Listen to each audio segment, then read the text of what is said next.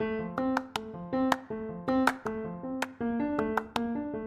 a tutti, io sono Beatrice e qui con noi c'è Giulia. Ciao Giulia. Ciao. Oggi in questa nuova puntata di Under Radio vi parleremo del confronto tra ginnastica ritmica, una disciplina che viene considerata sport, e danza, che al contrario viene considerata un'arte.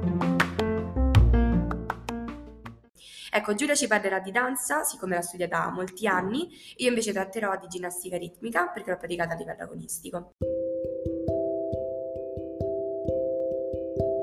Giulia, dici la differenza sostanziale tra queste due discipline. Appunto, per iniziare possiamo dire che la danza è considerata appunto un'arte poiché spicca la creatività e l'espressività del danzatore o del corpo di ballo.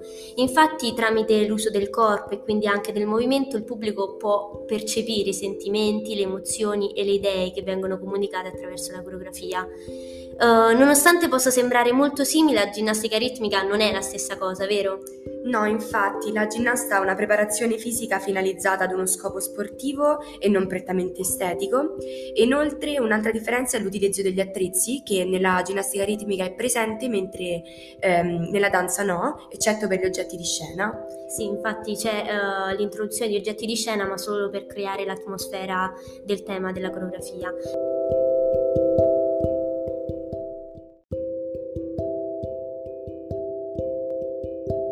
Un'altra differenza è che nella danza c'è la possibilità di partecipare a dei concorsi che hanno come scopo quello di farsi notare eh, tra i mesi di diverse scuole e in caso anche ottenere una borsa di studio, per questo si partecipa anche agli stage. Ma lo scopo dello studio della disciplina durante l'anno è quello di arrivare all'esibizione del saggio finale, in cui solitamente si sceglie un tema principale su cui vengono poi montate varie coreografie.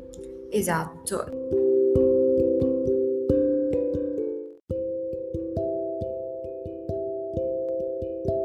Invece la ginnasta si prepara per portare un'esecuzione perfetta ad una competizione sportiva che è organizzata in diversi livelli ed ha delle difficoltà corporee specifiche che sono salti, equilibri e giri e tutto questo ha anche dei passi ritmici a tempo di musica e infine l'esecuzione è sottoposta ad una valutazione con un punteggio che determinerà la classifica finale.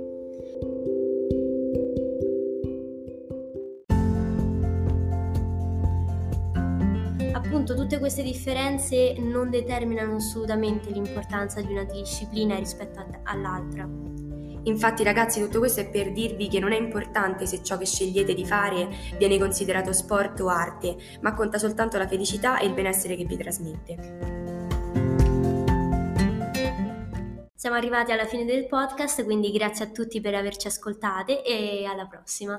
Ciao! Ciao! Liberi di essere, conoscere, pensare, aiutare, parlare, sognare. Under Radio. La radio per il nostro futuro.